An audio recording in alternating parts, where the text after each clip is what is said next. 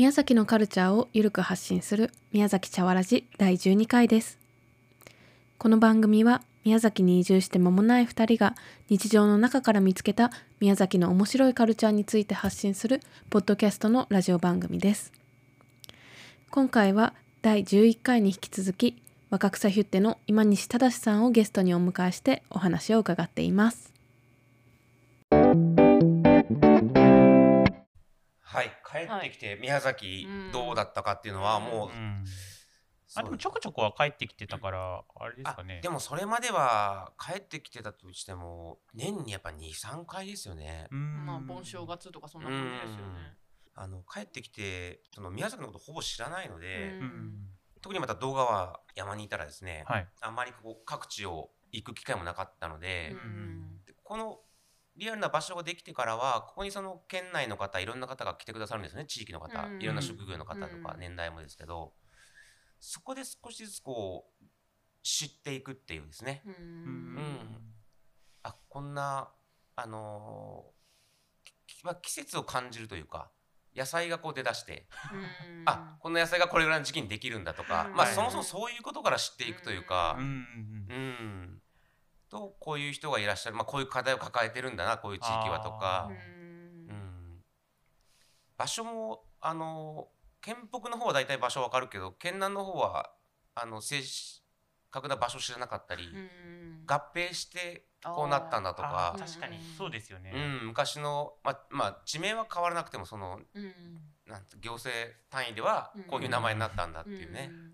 とか知っていってですねそうですね宮崎のことはまあ今もそんな全部知ってるかって言われたら全然まだまだなんですけどいろいろ考えてる方が多いなっていうのはうん。あの美里町と同じような課題抱えてる方もいっぱいいらっしゃるし、はい。うん。本当帰ってこないと繋がらなかった人いっぱいいるので、うん。うん。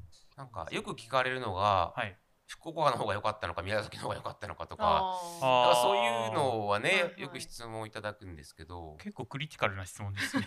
うん。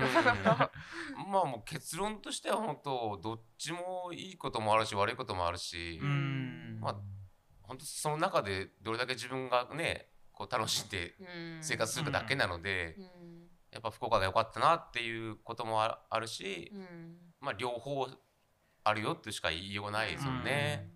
ちなみにこっち来てよかったなって思うことは今のね、うん。各地の生産者の方とつながったり、まあ、こっちに来ないとつながれなかった人っていうことがまあ良かったことうん。なのかなっていうのが一点あると思うんですけど、なんか他にもあったりしますかね？そうですね。あの、もう本当個人的なことになると、その、やっぱり、じいちゃんばあちゃんとかがうん、やっぱりどんどんこう、もう年を取ってきて、うん。もうそろそろ長くないなっていう、今ぐらいの年代になってきた。で、まあ、会う機会が増えたのは、うん。もう本当良かったなって、一番帰ってきて思うことですけど、うん。親はまだ、もうちょっとね、大丈夫かなと思いますけど、それが一番かな。確かに、うん。特にね今年なんて確かにちょっと長距離の移動とかしづらい年だったので、確かに。むしろ福岡にいたまんまだったら全然、うん。ね帰ってくるのもそう大変だったでしょうしね。そういう意味では、うん。まあ、僕らもまあ地元というか、うん。出身地離れて過ごしているから余計ですけど、うんね、年に何回かしか会えない状況よりは確かに頻繁にうん。会えるっていうのが、そうですね。うん。あと今してるのはあの本当仕事としてやってることもあるんですけど、はい。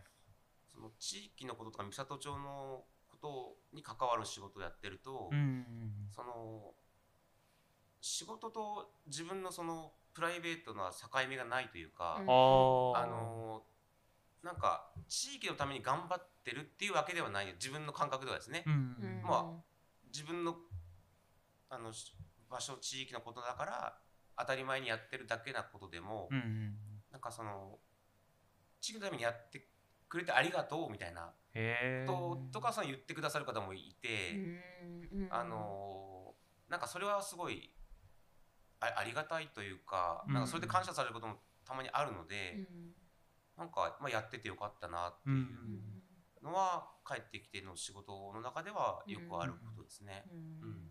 結構それはあの美里町の方から言われることが多いですか？ですね。美里町のとかあのその地元の土川の人とか、うんうんうんうんうん。いいですね。そうやって、ね、単純単純に言ってもらえるのすごいシンプルにうん。なんかすごい嬉しいだろうでまあなってすごい結果的にはじ自分のためにやってるだけなんだけどなんかその地域のことをね、うん。なんかそういう思ってくださる方がいるので、うん。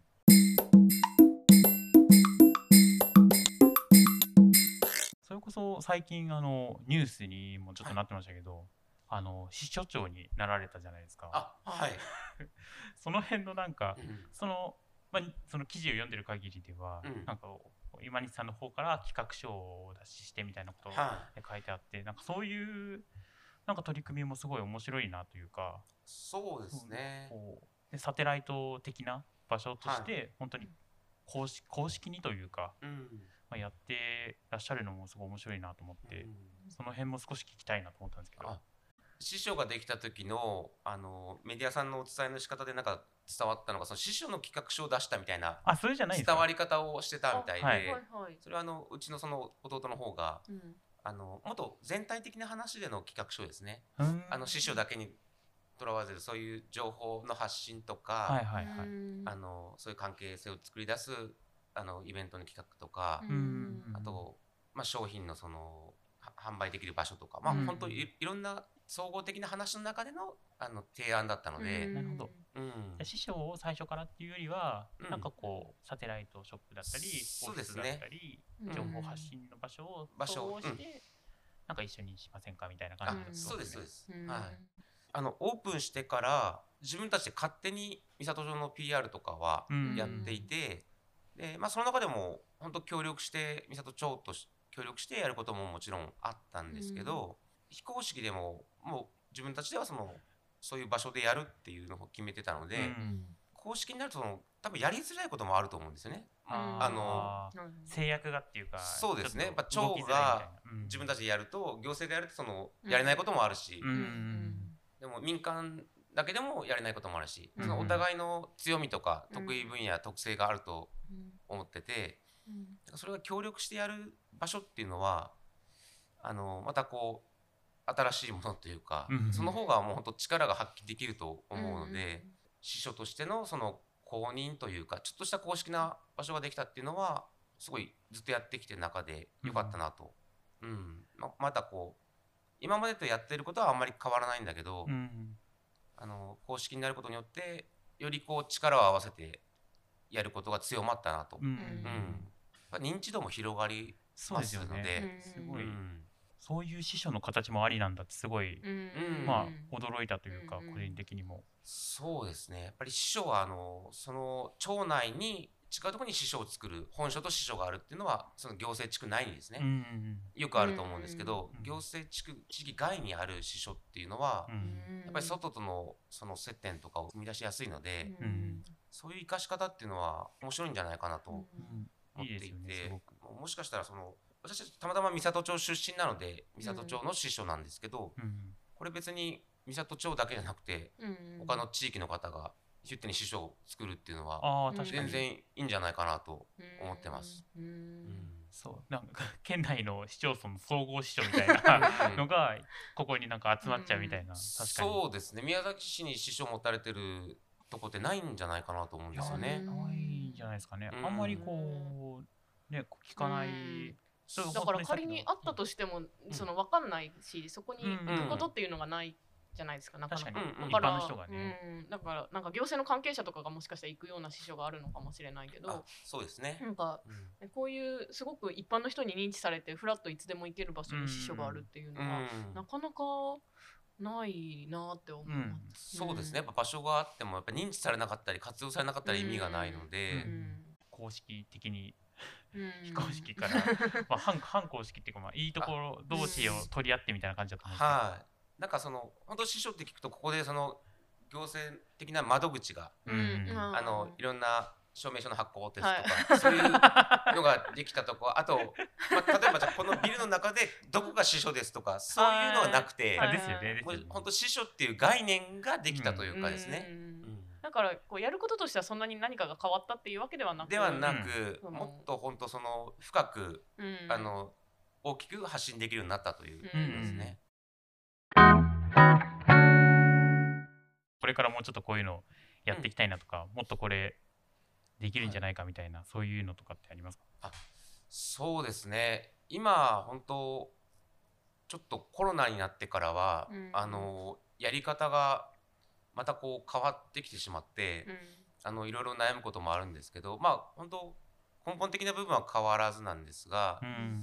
まあ本当3年半経ってその師匠にものあの認定も受けてあのもっとパワーアップしていかないといけないなっていうのは思っていて、あのこれから本当三郷町っていう名前をまず認知してもらうっていうか、うん。大体どの辺にあるんだとか、あのそれぐらいはまず知ってもらうとか、こういう美味しいものがあるんだっていうのを、うん。まあうん。まああの薄く広くというか、広めることがしだったんですけど、うん。本当今後はもう本当深くうん。三郷町にのこの地区にこういう人がいるんだとか、三郷の地区ではこういうものを作ってるとか、うん。あとこういう綺麗な山があるとか川があるとか、うんうん本当小さなことでもあの深く知ってもらわないとなと思って、うん。うんあとそういう人と関わってもらうあの機会を作るとか、あと三郷町でもあの最近取り組んでるのがあの食の承継というか、うん。三郷バトンっていうのをやってまして少しずつそういう技術とかの美味しいものの作り方とか、うん。食べる文化とかがやっぱり引き継がれていってないうんことが増えてきてるし、まあ本当に皆さん高齢化でね、うん。次の世代に引き継げてない事例とかも出てきたので、うんそういうのとかあとまあ移住とかですね、うんあの三郷町に移住したいとかじゃなくてあのなんとなくそういう地域に移住したいとか、うん宮崎のどっかに移住したいとか、うん。そういう方って多いと思うので、うん。その選択肢の一つとして三郷町のことも知ってもらう、あの選択肢に入れていきたいなっていうのもあるし、本当もうなんかこう一つのこれだけっていうのじゃなくて、あのいろんなあの仕事のこととか、うん。あの住む環境だったりうん子育ての環境だったりとか、にうん。あとその食べるものとか作ってるものとかいろんな課題が積み重なって今の状況になっていってると思うので、あのうちの役割としてはそこをつなげていったりとかですね、ん。急に三郷町に来てくださいっていうのはなかなか難しいし、そうですうんねちょっとハードルがうん。ねちょっと高い感じがしますうちがつなぎ役になるのもこういう場所にある役割だなと思ってます。いいですね。そのさらに深くとか、さらにその一人一人のこう顔が見えるとかっていうのは、まあ私さっきも言ったけど、そのまだ行ったことがないし、行ってみたいなっていう気持ちはあるけど、さらにそこがこうもう一歩こうん。うなんか強くなるというか、三郷町観光地じゃなくて、うん。観光に来てみて知ってもらうっていうのじゃないので、うん。やっぱり近く感じるのって本当、うん。誰かを知ってる、うん。このを食べたことがあるっていう、うん。そういうところからだと思うんですよね。うん。うなんかもっと生活のっていう感じですよね。うん。生活の場所本当に住む過ごすみたいなうん。場所なのかなってすごい思いますね。そうですね。と最近三郷町があのドライブトゥ三郷っていうあのワードでちょっとコンセプトではい。打ち出してるのが、車窓から見える景色がアクティビティっていううん。コンセプトのもとにやってまして、うん。なんか走ってるだけでその車窓を楽しんじゃないっていうう、ん。うん。景色をね。うん。でその走ってるとなんか例えば美味しいその栗きんとん屋さんがあったりとか、うん。あのコテージいい感じのあのコテージと温泉がついてる施設があったりとか、うとそういう滝があったりとかですね。うんなんかそのうんドライブするだけでも楽しめるとんいうコンセプトも打ち出してたりとかしますね。面白いですね。なんか普通の観光とかだとやっぱりうん。泊まってもらってうん。なんか食事してもらってうん。うんこう顧客単価みたいな感じでうんやっぱり計算しがちうんじゃないですか。うん。そうじゃなくて景色ドドライブしてもらって、まあ、移動で来てもらうだけでも十分楽しいみたいな。そうですね。本当日帰りでもいいですし、うん。まあ泊まってもらったらなおなおいいですけど。なおいいですよね。はい。まあ、そういうなんかやり方すごい面白いなってすごい思いました、なんか本当まあここのイベントとか、うん。その三郷町に行ってもらうとかも移住者とか、あの数でカウントされがちなんですよ、そうなんですよね。どうどうしてもですね。それはもううん。成果として言わないといけないので、三郷あのヒュッテでは何回年何回イベントされました、うん。何人来ました、とか、まあ、移住者が何人増えましたとか あの来場者が増えましたとか、まあ、それはもう本当いあの予算を使ってやるからには結果を出さないといけないし、うん。そこは求められるんですけどでも、まあ、イベントとかもそうであの、まあ、何人来たかっていうよりは何人の人がこう、うん楽しんだとか、うんうん。あのこう刺さるものがあったとうか、ん。つながったとか感銘を受けたとか、うん。そ本当はそこが、うん。あのイベントを通してこういうことが生まれましたとか、うんこの人がこういうふうに感じてうん。こうなりましたっていうのがうん。本当は大事なんですけど、うん。だからそこはもうあの大大事にしていかないとなっていう、うん。数だけじゃなくて、もう本当に深く関わった人がいるうんとかね、うん。何かが起きたっていうのがうん。大事なのかなっていうのは、あの全体的な活動の中では、うん。あの思ってます。うん。そうですよね。その深さをこうどう評価するとか、うん。そのその場にいなかった人にどう伝えるかってすごい難しいですけど、やっぱその深さが大事だし、うん。そのじゃあ100人来ましたって言ってそこに100人にそこまでこう深く刺さらなかったらまあそれをそれが成功なのかどうなのかみたいな、うん。なんかそういうことですよね。そうですね、うん。特にこういうコロナになっても、す薄いつながりだとそういうのは薄れていくので、うん。そうですようね。ん。コロナになったからこそそういう深いつながりの方のほありがたみというか大事さが分かる。うん。うん。ますね。うん。うん。じゃあ本題よろしいですか、今西さん。にこうはじめあもうラジオをお聞きの方でね会ったことない人もいらっしゃいますけど、初めて会った方はみん。な多分言うその,、うん。あの特徴的な髪型についてですねあのいわゆるドレッドヘアの,、はい、あのそうなんですよね。されていて、うん。あの大体みんな言うしあの先日ちょっとうちの親がねあの一緒に来て、はい。ランチを食べたんですけど、うん。その時その日の夜になんか今日食べたとこの店長さんすごい髪型やったねって 母が言ってて。そうね。その場では言わないね。その場ではう。ん。うん、なんかずっとああらしいよとかって話を母としたとこだったんですけど、あのその髪型のこだわりについてお伺いしたいなと思います。した。これお二人はまず例えばその初めて会った時にはい。はい。私を認識したのってうんやっぱ髪型の印象って強かったと思うんですけどどどう思ったんですか？どう思った？どう？難しい。え、でどうも、思った？名前よりもほら髪型で覚えるパターンの方がだいたい最初あると思うんですよね。はいはいはい確かに。うん確かにそうだったかな。見た目の印象としては、うん。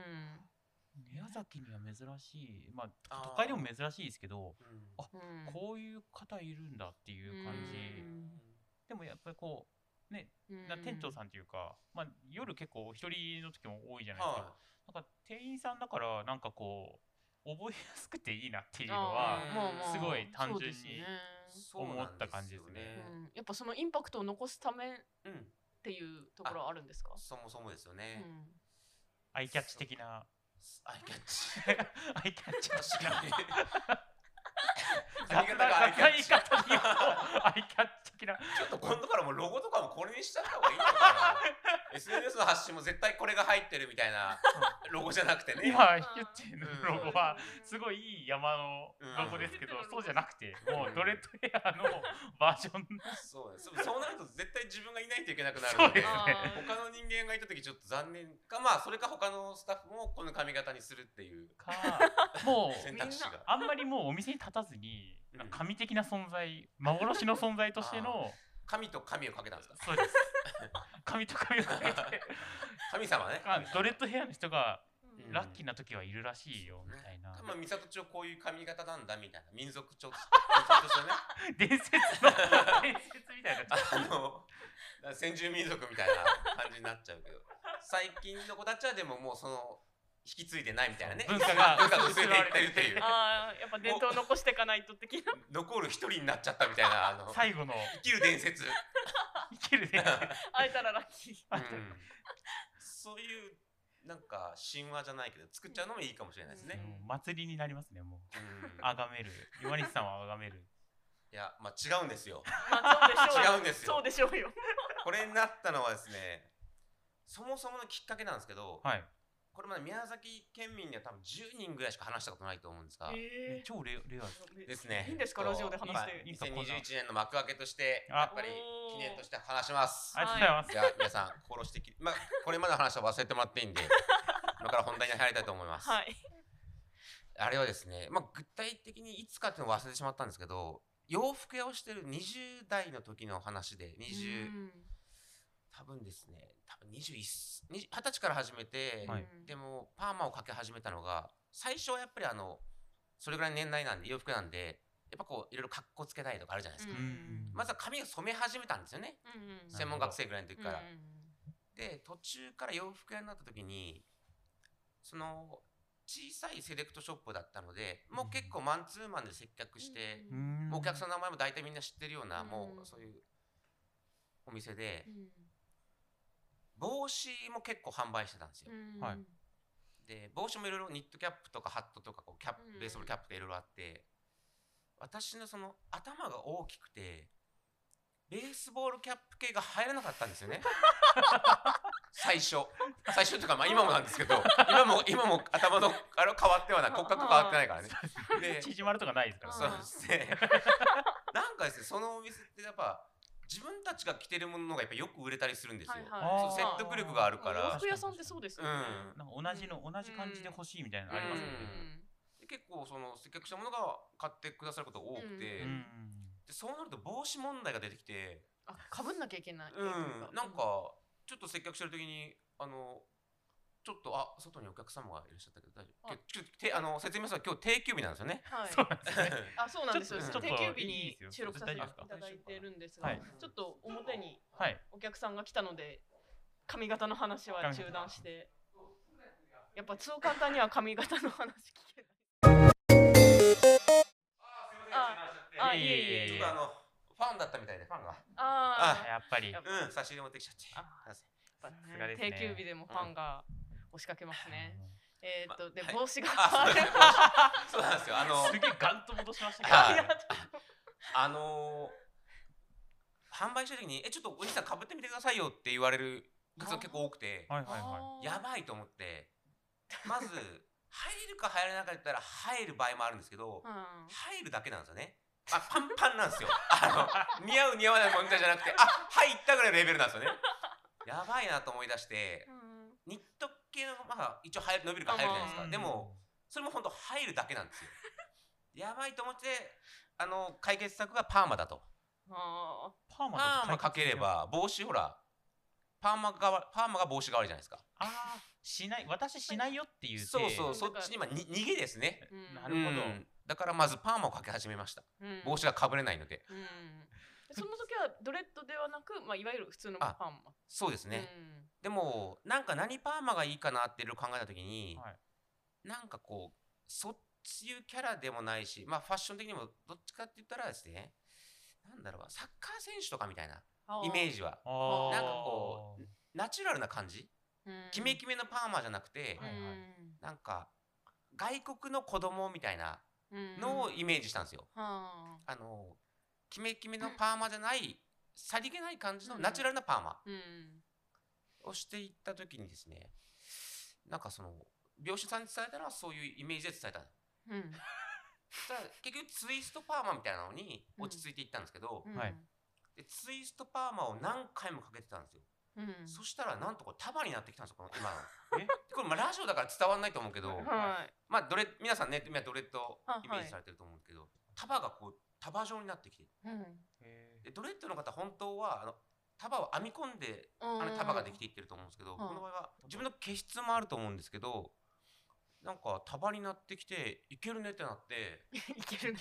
ーもうずーっとやってたら今のその皆さんがいわゆるドレッドってはい。認識されてるこれになったけど、うん。まあこれもよくあるんだけどドレッドパーマって言われてうん。聞き流す時と一応ツイストなんですよって訂正する時とあって じゃあ実際にはドレッドじゃないってことですか？ではないと思う正式には。その確かに編み込んでるわけじゃないんですよね。専門的なそのねうん。業種業産業界のことは分かんないけど、うん。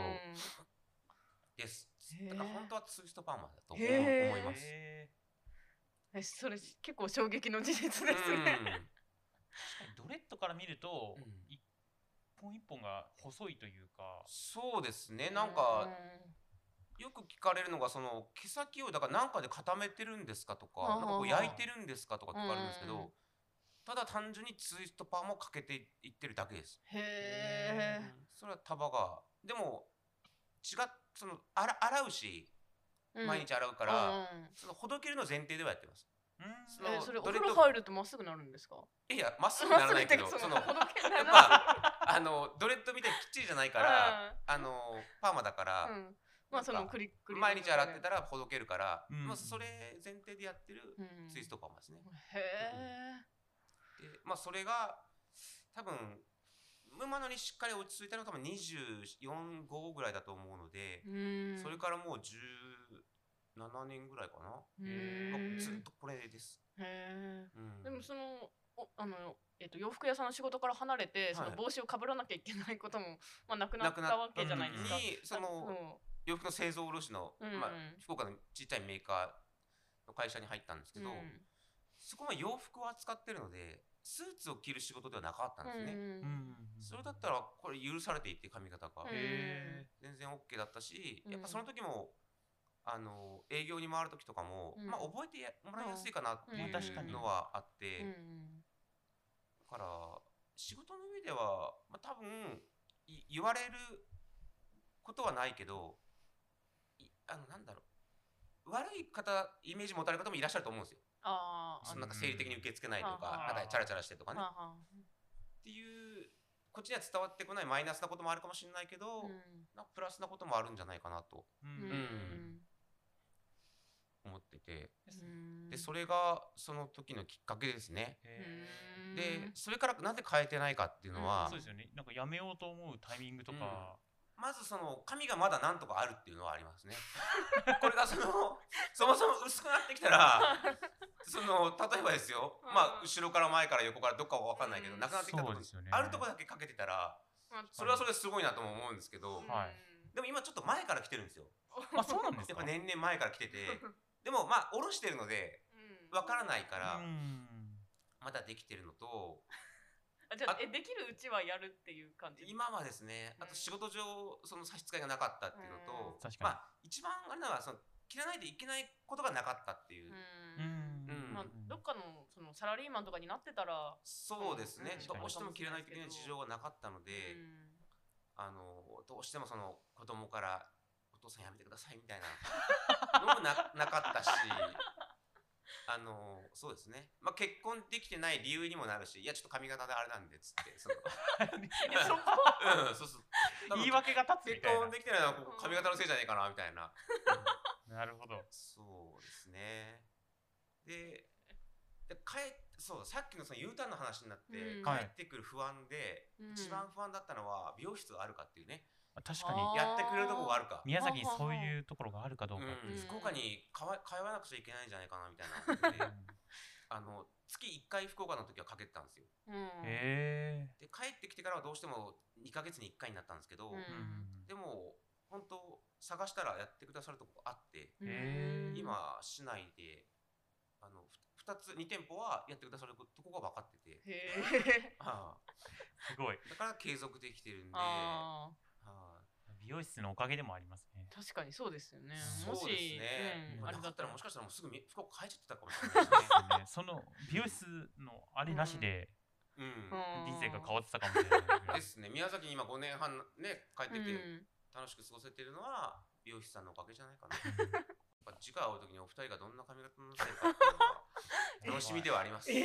まあ、ラジオ伝わりにくいけどあね。そうですね。ここでそこのハードルがうんラジオの中だけドレッドヘアにしてましたよ。っていう体で話したらこう見えない。し収録の時間はそういうパーマみたいな。ゲスト呼ばれたら毎回髪の話に触れたり 毎回ウィッグ変えるとか。いやー髪の話すいません。長く長く。あいやいやいや。ありがとうございますはい。そうですね。だいぶ長く話をしてきましたので。あちょっとおっしゃってるじゃないですか。今西さんと話してる結構盛り上がっちゃってなかなか話は尽きないところなんですけれど。ありがとうございます。ちょっとそろそろお別れのお時間としたいと思います、はい。はい今日はありがとうございました。あありがとうございました。ありがとうございまし失礼した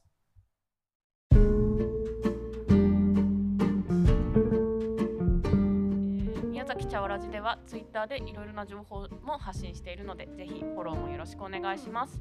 トークに関する感想は、えーハッシュタグ宮崎チャオラジをつけて投稿してください。では、えーまた次回をお楽しみに。